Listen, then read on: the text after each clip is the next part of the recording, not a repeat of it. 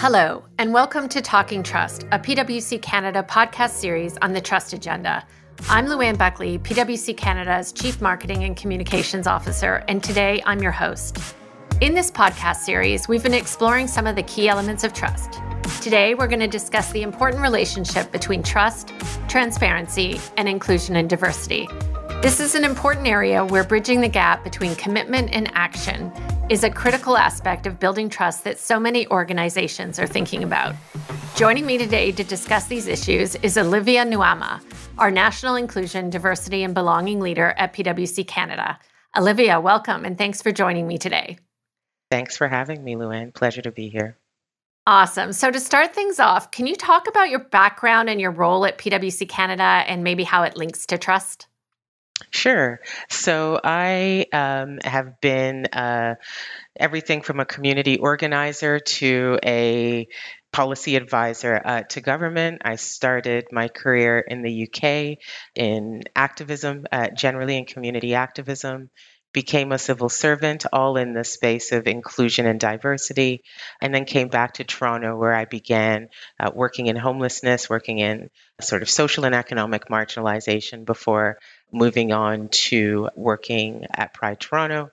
From there, the Actors Union, ACTRA, and from there to PwC. And what does it have to do with trust? I guess all of it is really about bridging the gap between communities and the uh, organizations and services that are meant to serve them. So, given that amazing background, why PwC Canada? What brought you here?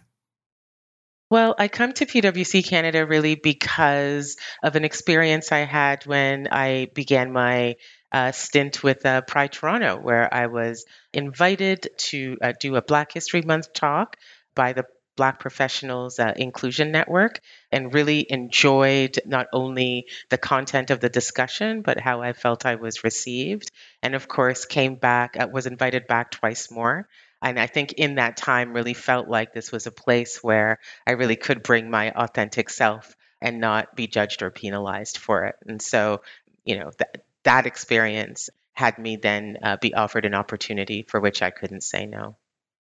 Why does trust matter when it comes to inclusion and diversity? I think certainly in the work I've done, and to be honest with you, personally for myself, I think that trust matters because there is very little of it mostly uh, the experience of you know holding marginalized identities in the context of any organization uh, or service is uh, a feeling like you're not being seen for who you really are. And over time, that's significantly eroded trust. And so I think today we find ourselves in a place where trust matters because our communities are becoming increasingly diverse.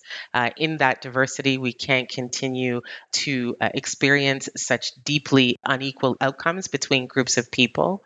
We all know that a part of the reason uh, that those outcomes are so unequal is because of the lack of trust certain communities have. That lack of trust means they don't access the services and the supports that they need. They don't ask for help when they need it, which ultimately erodes all of us uh, in our communities and society more broadly. Olivia, there's been a lot of focus on racial injustice over the last two or three years. Do you think that's changed the dialogue? I do think it's changed the dialogue. You know, I, I and I think it's changed the dialogue both for the individual and for uh, society as a whole certainly for the individual, it's changed the dialogue because George Floyd, Breonna Taylor, residential school survivors, the unearthing of residential school children has all led to a feeling, sadly, of validation conversations you only had inside your community, conversations you had in your head that really you were, were not shared more broadly, were seen objectively. And for some reason, I think it led to, if you occupy any one of these identities, it led to a thank God that everybody can see what I've been experiencing every day. And so, personally, it changed the dialogue. Uh, professionally, absolutely, because it it's now created an environment where you know, again, sadly, the evidence is irrefutable. Somehow it seemed the different realities seemed contested in the past. they don't feel contested anymore because of how brutal some of these images have been. It feels like it now cannot be ignored, which has created a different kind of space for a different kind of dialogue. Maybe talk a little bit about why transparency is so important to building trust when it comes to inclusion and diversity. So, you know what? I'm going to uh, start with an example because it's one that I realize at PwC I talk about a lot in individual conversations. And that example is often when I'm speaking to people, especially uh, racialized women, you end up kind of feeling like your reality is not shared. You often end up questioning whether or not, you know, for want of a better couple of words or few words, whether or not you're losing your mind because you are experiencing a reality. You're talking to people around you who are telling you it doesn't exist, but yet it's impacting every significant aspect of your life. And at some point, it drives you to a significant distraction. Lately, what we are finding, and certainly what I am finding, is that this move towards transparency means that you're actually able to say, This is happening to me. And in saying it, hopefully take up space saying it and have a response to it as a result of, let's say, the answer to your your last question, which was that of kind of what trust looks like. So when you say these words, you trust now that people have to engage with them because of what they've seen. And in trusting that, for the first time, you actually feel like I can have a conversation with my outside voice that I've only had with myself and my inside voice. And that has been while I, you know, I hate to use the word liberating because it gets you nowhere other than having been validated for an experience that is daily for you. There is an element of feeling slightly empowered by being given the permission to say it out loud and somebody else for the first time being able to say to you, yeah, no, actually, that is really happening to you. And certainly at PwC, what we have done with uh, kind of, you know, attempting to what somebody t- termed as a radical transparency is we are testing this notion of what it means to be transparently honest. I think our trust roadmap, uh, the data and survey work we've been doing internally has been a move towards that. And what has been incredible is to watch as a result of this transparency, having people actually say out loud, this is happening to me. And thank you for validating that by being transparent about what's happening across the organization as a whole. And so, transparency for me is the absolute key to opening up the door to a more honest dialogue. And in that honest dialogue, trust is at the heart of it. I love that. In in our last podcast, I talked about having to focus internally on our I&D strategy and building trust with our people before we ever went external so that we earn that trust. Talk a little bit about our strategy and how you're approaching building trust with our own people so our strategy is kind of is is centered on sort of three or four key pillars and at every one of those stages trust is at the core of it. So we started with a focus on human connections. That meant having intimate conversations where people were allowed to talk about everything in their lives that impacts work. We try to create a space of complete and total trust by having people be able to be vulnerable about what is going on in their personal lives and not have that negatively impact what is going on in their professional lives. And so the trust arc there was to say, okay, let's talk about what's going on in our personal lives.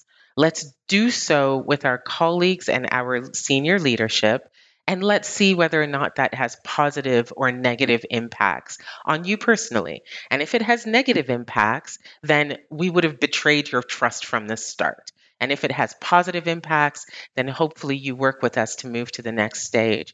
So we did a lot of those intimate conversations, and we saw the impact to be positive, mostly because not for the first time, but certainly in a COVID era, what we saw was people connecting to one another based on their experiences people understanding each other better based on those experiences and hopefully responding to that.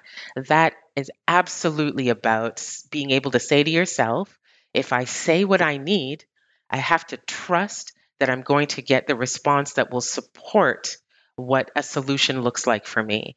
And that response isn't isn't huge. It is personal and it's individual. And that's what we saw starting started to happen. And so once we thought that okay maybe we're on our way to building a trusting relationship we moved on to ask people to part with sensitive data about themselves and to trust that we would treat that data with respect and we would honor it and that's exactly what happened next. We undertook a data exercise to quantify what we heard qualitatively. And in undertaking that exercise, what we saw was that people were much more open to part with data that they wouldn't part with in the context of our HR system. And so, again, we moved inch closer towards trust. And then we said to people if you part with your sensitive data, we will come back to you about what the solutions are, uh, about what the outcomes are, no matter what that is. And then we will work with you to find solutions to some of those outcomes. And that's exactly what we did. Every step of the way, what we've been trying to do is say, if you trust us, we will honor our word to you and we will do what we say. And that's exactly what we've done. And the result has been that we've been able to gain enough trust to get the kind of participation levels we need to get to hopefully some core of truth. And so for us at every step of the way, trust is the key to building honest and lasting relationships with our employees.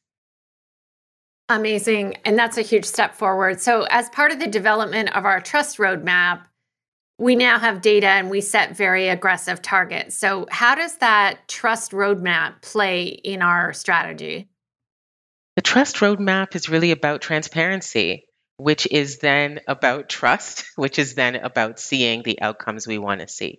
So, what we say with our trust roadmap is trust us to understand exactly where we do well and where we do badly. And we will be completely transparent about what our journey looks like to doing well. And we will be honest with you about where we are successful and where we need to do more work. So, in doing that, we've offered everybody a lever with which to be able to advocate for themselves, but also we have offered a mechanism of accountability so that we can say, we want to, in this case, one of the trust sort of roadmap indicators is a leadership team that looks like the population of PwC. We've set targets to arrive at those. And in order for us to ensure everybody is working with us to get there, we have to be transparent about it. And that's exactly what we've done. The result is now everybody is engaged in a dialogue about what solutions look like to get us all where we want to be. The trust roadmap allows us not only to create indicators that we're all working towards, but it also creates clear accountability.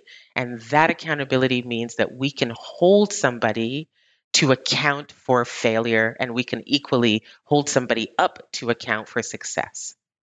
I can attest to the fact that we're definitely having different conversations and courageous conversations. So I do think that we're getting momentum. How would you define success? It's uh, you know what? I honestly for me success is where we are right now.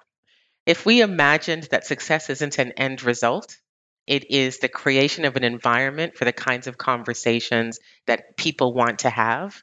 Success is about being able to sustain what we have going on right now because it will never ever be easy and it will never ever be done.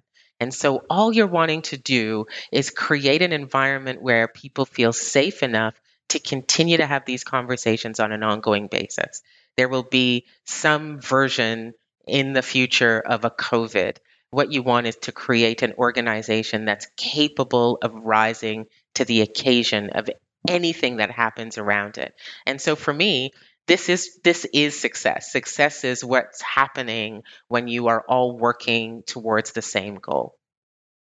I love your passion around this. Is there an, an inspiring moment since you joined PwC that you want to share with the audience?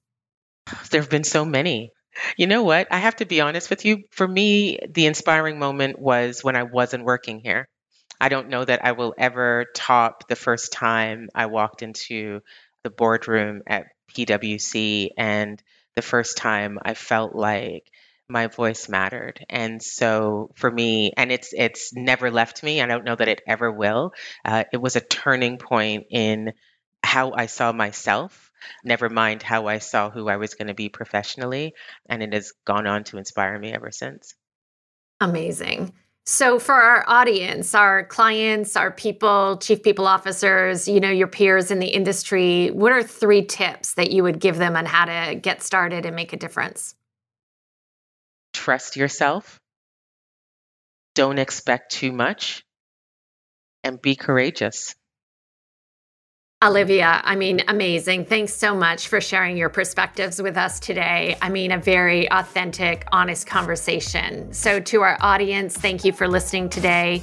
To learn more about our roadmap on building trust and how PwC Canada is addressing and being transparent about some of these issues that Olivia talked about, please visit trust.ca.pwc.com. I hope you all enjoyed our podcast series, and I'd like to thank all of you for listening, engaging, and sharing your feedback. I'm Louanne Buckley in for James Temple, and this is Talking Trust.